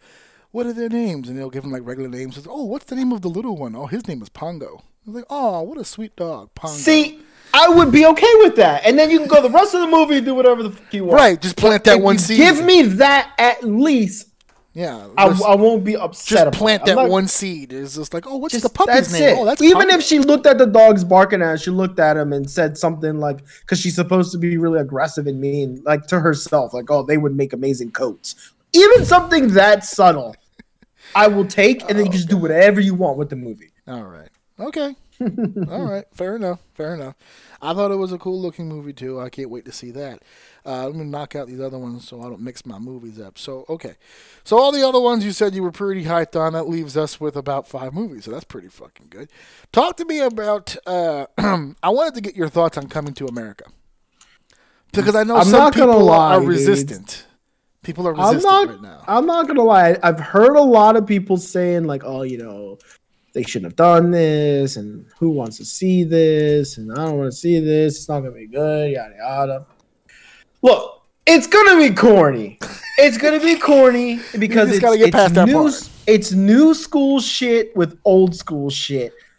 But the cast, the people they have, I'm sorry, I don't care who. That shit's gonna be funny. There's too Like, many gonna- funny people in it to not be funny. there's there eh, there's gonna be cringe, bro. Especially especially if a majority of the people should be there because of it, right? Because the whole concept of it, it's coming to America, the second one. So you're gonna get a lot of people there to see the Eddie Murphy stuff. But Eddie Murphy looks phenomenal in that. They both look great. I don't know the guy that follows him around. I know of him. I just don't remember his name. Arsenio Hall. Arsenio Hall. Thank you Yeah. he um he looks great. They all look great. They have so many great comedians, and I was laughing through the entire trailer. Yeah. there were moments with the young people in there, Uh-huh. and they're like, "Oh, you got to do the dance," and the, "Oh, don't call her a hoe." That's you know what I mean, like the corny jokes. Yeah. I, I'm anticipating that, but I'm a huge Eddie Murphy guy. I'm they- going to watch this. when It's they gonna uh, be great. joked about the circumcision and Tracy Morgan goes, "They're going shopping your too." and then they start laughing. Oh my god, that in movie's gonna be good. I don't care what nobody That movie- says. that It's gonna be corny, Yeah. but it's gonna be good. It looks like they're retracing a lot of old steps. Him in the Mets outfit, him in the barber shop, but it doesn't look like they're going to spend a lot of time in the states. It looks My like a lot of it's going to happen in Zamunda this time. My only issue that I had with it, if I had to pick an issue, um, is I don't, I don't think the whole women could be king thing is necessary to put in this movie. Like I see what they're doing and it's a good message and however they tell it, I don't know. Yeah, I have a feeling that they're to force it on the prince, but, then But the I prince don't will. feel like there was any reason behind it. Like you could have took that completely out and had all the other stuff with the guy, because the whole concept of him finding a son that he had that he, you know what I mean, like now that he's older and like trying to make him king, is a funny story within itself, a concept in itself. But I feel like the whole the woman wanting to be king or be the queen as the leader, even though it's against the law type of deal, breaking a barrier. I get it. It's the world we live in right now where these barriers are going to be are always trying to be broken and put on the main stage and I'm okay with it. I just don't think it was necessary for this. Not not that could have been like again, that could have been an entirely different movie in itself, but I feel like because it's coming to America, they feel like putting that message in this movie will is guaranteed to get a bunch of eyeballs versus if you make your standalone movie that has to like prove itself. You, you understand what I'm saying? Yeah, I, I get the vibe they're going to do this whole thing where they prep the son for it. They prep him, prep him, but then the son and the Says, sister- nah, you can have it. Yeah, like he starts getting close to his sister and starts realizing this is a mistake. She's a better fit. I don't really want to be responsible for all this. I want to go home. Yeah, Right. and he just abdicates because remember, Right. I think they're gonna do the loophole. Remember the end of the first one when he said that he could renounce his throne. He had the ability to do that. She goes. He told the lady, he said, if if it means being here with you as opposed to being over there with you, I choose to be here, and I will I will renounce my throne. He made a big scene. Remember on the train, I renounce my throne. Whatever Right, the right, game, right, they could bring that back where he renounces his throne and gives it to his sister, and that would be the that would be the loophole that goes around the rule because no king no king would actually do that except for maybe a king who didn't really give a shit. So I'm, I'm sure they threw that piece in there for the story aspect, but it's still going to be funny. Did they have No, to go that route? No, they probably didn't. But you know, there's a lot. I, I love, and I think there's going to be some tie into this. I don't know if you saw the, you know, if you remember seeing in the trailer when they made the uh, the Wakanda reference. Mm-hmm. So there's a lot of talk going on about the Black Panther film. We talked a little bit about it ourselves, and there's a big rumor going around. They're leaning towards doing this with Shuri, but it's meeting some resistance. You know, well, in the comic book, yes, that's how that normally works and how it. Oh, you think this is to kind of build some momentum for I'm that? not saying it's building momentum. I don't think there's any real tie-in, but I do think it's kind of coincidental that if you were going to give it a shot, just to see how the audience would react to it, this would be a nice cushion pad for that. It's like, Right. will, will will the audience go? All right, well, that's pretty cool, awesome, whatever's not a big deal, still a funny movie, because that's what probably is going to happen with Black Panther. I'll tell They're you what, though, it in off Black her and then Panther, they did such a good job at depicting those women as pillars of strength and strong women that one of those women taking the helm isn't far fetched to me. No, it should. They did you have such a good job at building those characters that it, I I wouldn't bat an eye to the fact that one of them took charge. Right, but you're thinking logically. You have a brain in your head. Marvel makes Yes. movies for people who don't always have brains in their heads. They, they they have to spoon feed it to people, otherwise they won't get. That's why they build most of this shit up. So people got to get used to it. It's the frog in the hot water. You know, first it was cold, and you slowly heat it up until they boil to death. That's what that's what you got to do for most people. To just do it straight out of the bag, and then have to explain it. Well, why would you just forcing your agenda down our throat? Like, bitch, we you've seen Shuri six times. She's the Right. sister.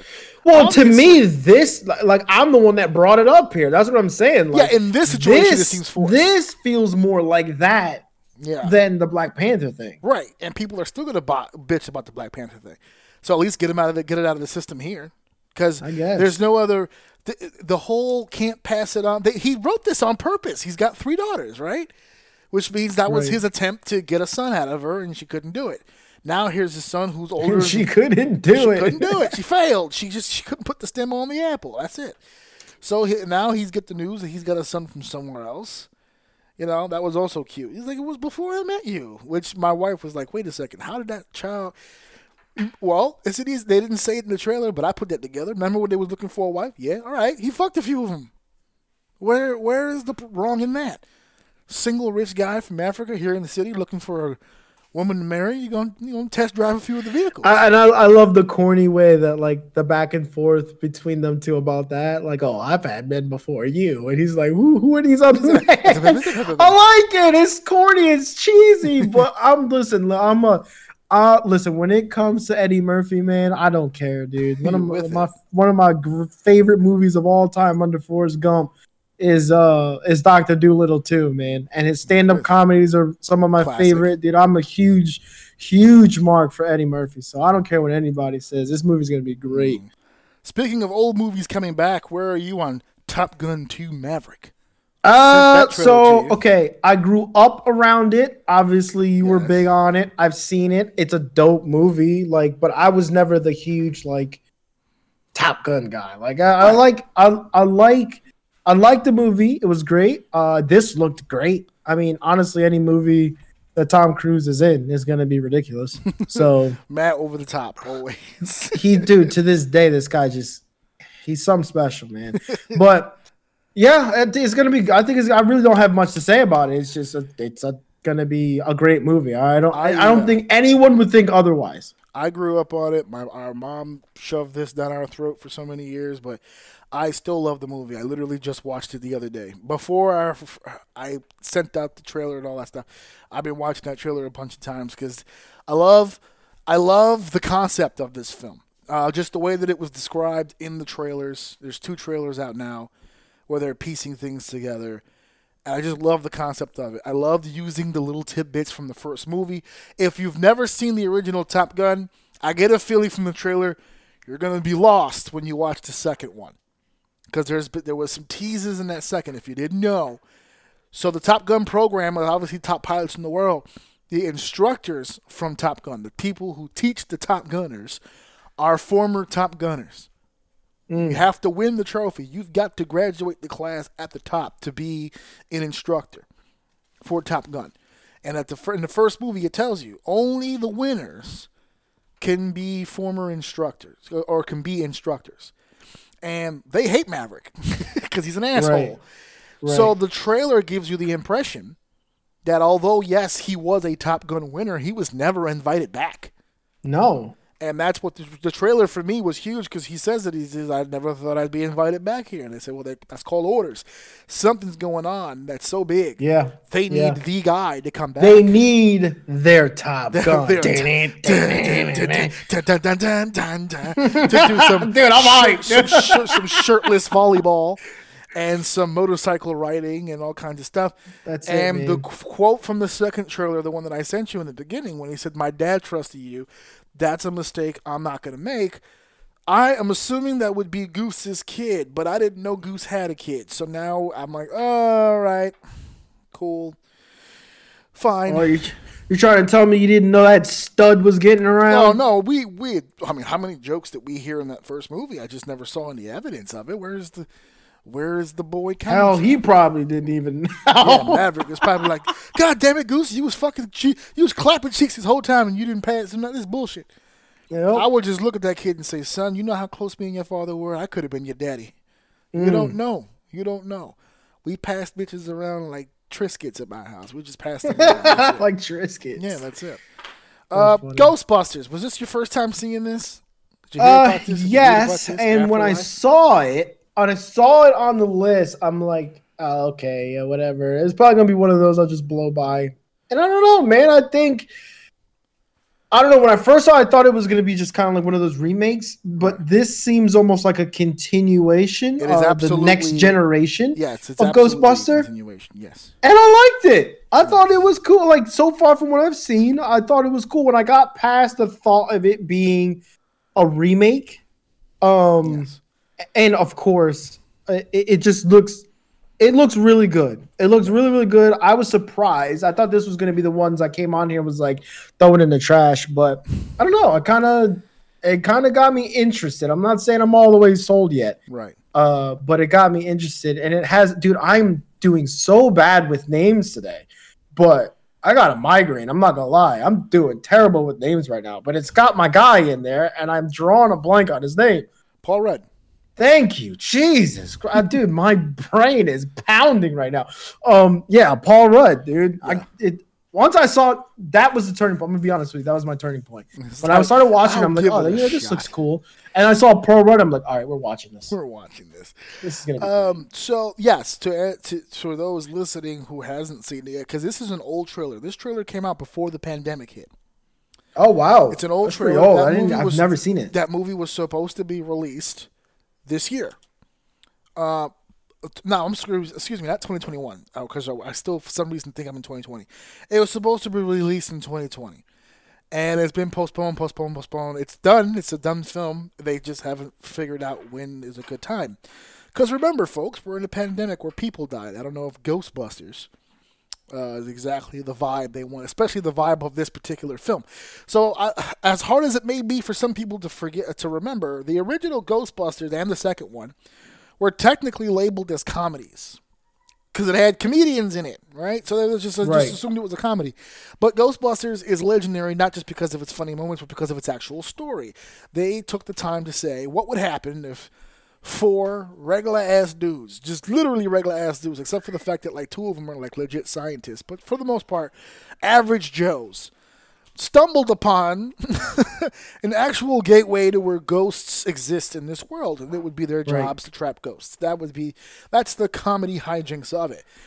The original director of the film, Ivan Reitman, uh, has is no longer with us. His son, however, Jason Reitman, followed in Daddy's footsteps, became a director, and said, "I've got to do this film." So the person doing this film is the original guy's kid, who not only was there during the process of all this, but has pretty much been there since the beginning of Ghostbusters. Considering his age, that's pretty huge. Every single Wow. member of the original cast is in this film, which was another big moment. Only Jason could have pulled this off because Jason spoke to all of them. Dan Aykroyd's been trying to do a Ghostbusters for fucking 20 years. No one's been on board. Uh, Bill was the last guy holding out. But when he caved for the female one, that's when they saw their opportunity and said, Would you be willing to do one with us? right. And he said, Yeah, but what are we doing? How are we doing this? We can't possibly still be fighting ghosts all this time. Like, what would the story look like? So the script came in, they all agreed, and they're doing it. If you notice in the trailer, it's got a much more serious tone I than love the it. original film. Some people were a little confused. My wife, in particular, was like, "Well, that's bullshit. I thought this was supposed to be funny, right?" But here's the thing: I don't think it needs to be funny because, again, like I just explained, the story itself is there. All I want to know is, is what the hell they've been doing for 30 years, and they kind of gave you some tidbits, little pieces, little things here and there. That unless you're a hardcore Ghostbuster fan like myself, you didn't catch a lot of it. I'm not going to explain all of it. They Easter egg the fuck out of this trailer. There's plenty of videos on YouTube that describe it if you're interested. A lot of stuff in there. Right. Uh, but the point of this entire thing is the vibe that I'm getting and the overall way that I'm leaning on this is after that last little situation with the Statue of Liberty and the museum and all that stuff, it appears that the, the one member of the group that's not back because, you know, death is Egon. Egon passed away a few years ago. So he's not with us anymore. So this film looks like it's going to be centered around the fact that not only is he not with us anymore, they, they killed the character as well with him, but he was on to something very, very huge. And the other guys never picked up on it because apparently they all had a falling out. The Ghostbusters are no longer together. So it's up to this family to somehow get this information to the other guys so they can figure something out or start a new team or however that's going to go.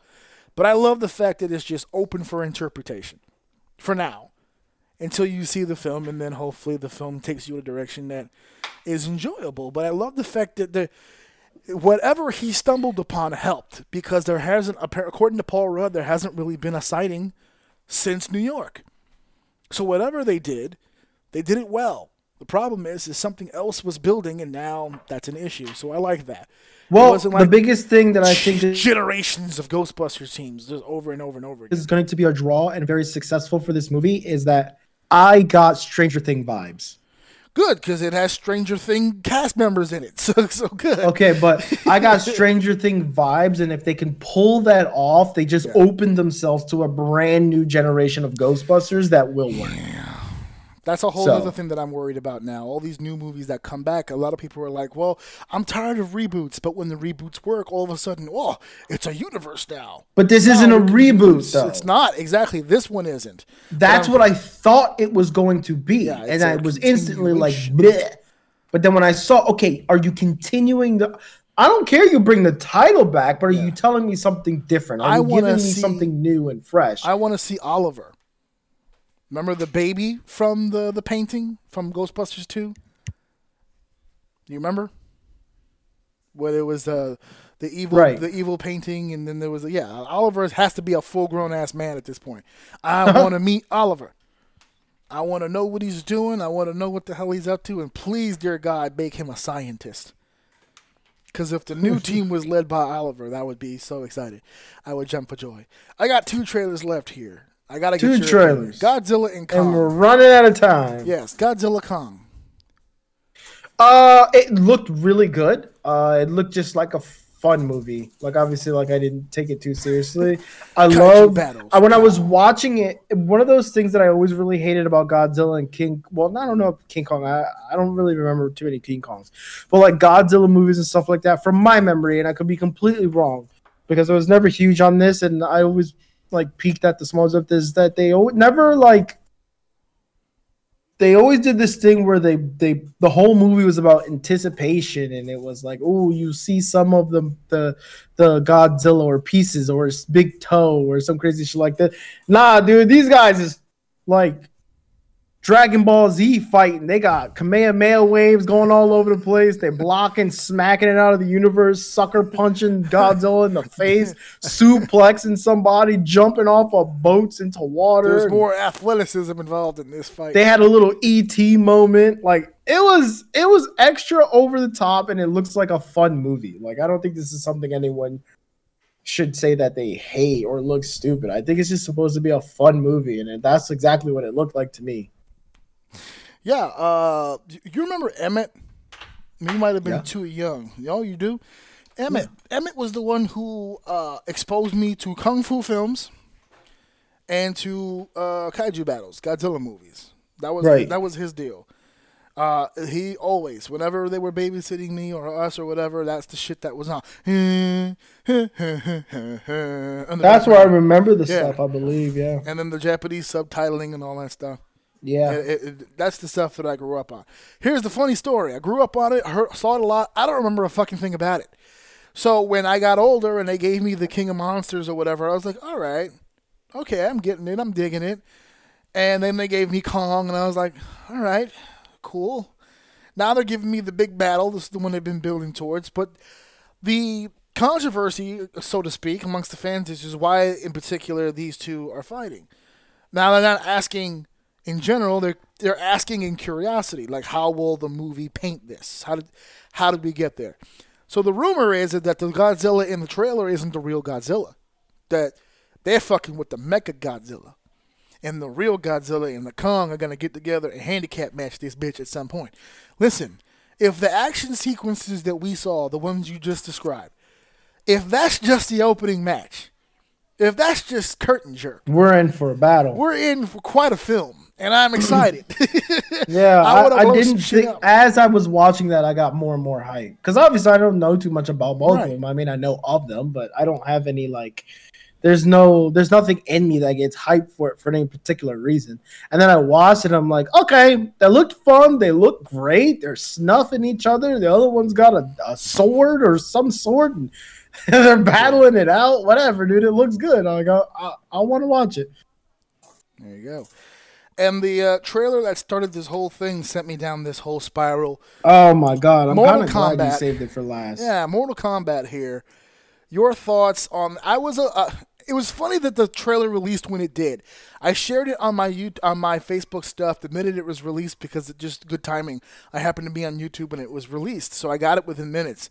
But I didn't watch it right away. I shared it so that other people could watch it, but I was busy. So I figure I'll watch it later. And all the good reviews started coming back. And here's the part that killed me. Before they released the video, I was actually going to release a post because I think it was yesterday or 2 days ago they released pictures. And I was like, "Okay, look, you can release a script, you can release pictures, how they're gonna look, blah blah. I need a trailer because the issues with the first two movies were not, you know, how they looked. People kind of bought into it, right? The story, how they put everything together. I need to know how you're putting shit together, and so that's what I was looking for when it finally said official trailer. I said, all right. Where are we going with this? How are we telling this story? Are we really going into this? When they first did the first two movies in '95, how many Mortal Kombat's were we in? I think we were like what Mortal Kombat two, Mortal Kombat three. There's been 75 fucking Mortal Kombat's, all of them with intricate stories and character development. And Johnny Cage and Sonya have an adult daughter who also hangs out with Jax's adult daughter. And there's so much history. We now know the real history of Scorpion and Sub Zero and how that happened and how they went from bitter rivals to teammates and a whole bunch of shit. So I was like, where are they going with this? I need to see. So, what was your impression of this trailer? I didn't even really think about it that deep. I just saw it. I was like, there was a few criteria of mine when I when I clicked it was because I don't again, like you said, it's a story that's been told many many times, right? But Right. what resonates to, to me as a like when I watched this as a kid was it was gory. There was like a lot of fighting. Uh, there was a lot of like killing. There was a lot of like breaking limbs and all kinds of crazy stuff like that. And then at the very beginning, you get that right away. Like they show you about Jax and all that stuff, right? So you're starting to see like dude's arms come straight off his body, and people are getting murdered and killed and fighting and all kinds of stuff like that. I'm like, all right, cool. We're in Mortal Kombat, right? And then as we go on, and literally in my head, it was like, it would be cool if they don't do like a, a Dragon Ball Z tournament style thing when they're like in this arena, as opposed to I'd rather them do with the movie that I remember. I don't know which one is probably the first one, but the one that I remember where it's like you have a fight and then they're like in this area that's like kind of um custom to the person you're fighting or something like that. I don't Yeah. exactly remember how it was, but like like Scorpion was in the woods and then like Yeah. someone was someone else. Like there was different like you were put in a environment and you had to kill the other person. You know what I mean? Yes. Like that's what I was like. I hope they do that. And as the trailer was going on, they're like each fight was happening somewhere. I'm like, okay, you kind of you got me hooked now. I'm ready. And then and, went on more. And I'm like, okay, I'm interested. It looks good, so I'll definitely be giving it a listen or, or a watch for sure. I'm there. I'm with it. I, I enjoyed it because I wanted to see how they worked out their story. They took a few liberties, but that's fine because what I also love about this movie is the director. If you go on YouTube, folks, the director himself released a video of him breaking down the trailer. Why he did this, why this was in there, how this influences the story of the film. He broke it down. And I and I think that video got more views than the trailer because everyone's excited to hear a Mortal Kombat fan make a Mortal Kombat movie. Right. He wasn't just some dude that was given the project and was just like, all right, well, let's try to t- turn this into a movie. He was like, no, we're doing this, we're doing that. And the beautiful part, I'm surprised you didn't mention this. He goes, oh, no, yeah, we got a complete green light on fatalities. He was like, we we got the green light. He goes, there's obvious limitations, right? There were certain things we couldn't do, but we we we went through every fatality that they had, and we were like, yes or no, yes or no, and whatever they said yes, yes, we took the goriest ones that they said yes to. We said this is in the movie. That's it. Like Yeah, for it's gonna- instance, I- in the I know trailer, it looks great. did you see the bloodsicle? Uh, when uh, he hit Scorpion with the thing, the blood shot out. He froze it and he stabbed it with the blood. Yeah. Yeah, so like shit like that, and then came I love the, and that was another thing I noticed. I love the implementation of the moves, Yeah. right? like where he had him down on his knees and he like twitched his heel and made the ice wall, and then he threw him into that. Like, I was like, okay, we're if we're gonna get a lot of that of like their actual move set in the movie, we're we, this might be really good, man. Yeah, but the director said one of the biggest mistakes he felt the first movie made is they were trying to keep it too, too within the realm of karate and, and martial arts. He goes, this, is, this is a fantasy game. We can use that uh, martial arts stuff within the fantasy realm and still get a good quality product out of it. Which I was like, yes, you can. Thank you. Yes, you can. That's I'm glad you felt point that way. And he was like the game because the the video like everyone used to always make fun of the fact that you know reptile, scorpion, sub zero, all the same skin, just different templates, right? And then as the games progressed, all of them started looking different, and all of them started being different, and And different move sets. and different move sets, Like and they were starting to differentiate themselves. And he said in the movie that was paramount to us. We didn't want any of these people looking the same. You know, Right. and, and was just we just wanted to showcase each individual thing. yeah, like who were the ones that were really infamous for that? That literally had the same moveset for the most part. Was like uh, Cyborg, Cyrax, Smoke, Cyrax, Cy- uh, Cyrax, Ermac. Smoke. Yeah, they were No, all the- Smoke was one of the reptile ones. yeah, Smoke. Yeah, Smoke was one of those characters from Scorpion. It was Cyrax. Uh, I want to say Ermac too. The red one was Ermac, right? The red one. Yeah, Yeah, those are the two and that I remember. So many yeah. more characters along the way. So they were like, Right. And they created a whole new person for this movie, Cole Young, whole new character. People were like, "Well, why would you create a whole new character? You have so many to deal with." And he explained it is every game has a new character in it. So if we're making like it's, it's just not like we're breaking ground here. Every single one that's come out, yes, has the classics, but they always throw something new in there so that you can freshen it up. And that's what we're No, he thinks here. he's fly. He's trying to make a cool ass character, so they put it in the game. I know what he's Sure, doing. Sure, why not? But if it works, it works. But if it works, it works. Everybody else is doing it, so fuck it. You know, uh, he's not going to sit here and be left out. He had an opportunity to cash in on something, and fuck it, it might work. Who knows? Who knows? Who knows? I'm looks excited really good, for the film. I absolutely am. So next week we're gonna go a little bit more African American history heavy. We're gonna go Um, hard. Yeah, I'm gonna probably have some stories and notes about my show uh, that I'm attending tomorrow, uh, Saturday. Uh, probably have some clips to air from that too. Who knows? I might, I don't know what the fuck I'm gonna do tomorrow till I get there. We'll see what happens. But that's pretty much gonna be the show then. And then in two weeks, folks, AEW Revolution will be live on the official Orsini's Uncensored Mind Facebook page, and we will be talking AEW Roundtable for the first time, which could be a bad thing because that might that roundtable might stop me from getting hired by AEW right off the bat. Uh, because I don't know if I'm going to be able to be as open minded as as some of these other people are about what's going on, but I'm going to try. I'm going to try to spin the positives here and really sell a pay per view. How about that? I'm going to try to sell their pay per view for them free of charge. Don't bother with the check, guys. I got it. Tony Khan. Don't worry about the Yeah, on you, it. pro bono. Pro bono. This one's on me. Freebie. To the over 40 countries who now listen to Orsini's Uncensored Mind. Forgot to mention that. 40 at the- countries. At the top of the hour here. Uh, but we're all set here. We're gonna get ready. I'm gonna ready to get it out of here because I got ugh, a million things to do now, and I'm trying to do it within the time period in which I can still get some sleep. Well, I did my million things before this, so Yeah, so I'm pretty much wrapped up, and I'm gonna go get something to eat because I've been at it since like seven o'clock in the morning. I'm surprised I hit my goal for the morning. I got back early. Everything is done, and I'm ready for some food. That is for sure. All right, so go ahead and go get fed, big man. I'm going to get out of here. Thank you for listening. Thank you for downloading. Thank you for sharing. And of course, thank you guys for enjoying episode whatever number this is. I didn't catch it beforehand, but we'll see you next week. 100 episodes now pay him. And make sure that you buy my husband's t-shirt at prowrestlingtees.com slash A-J-O-U-N. Please, he needs this. Listen to my daddy show. He's the best, so I don't know.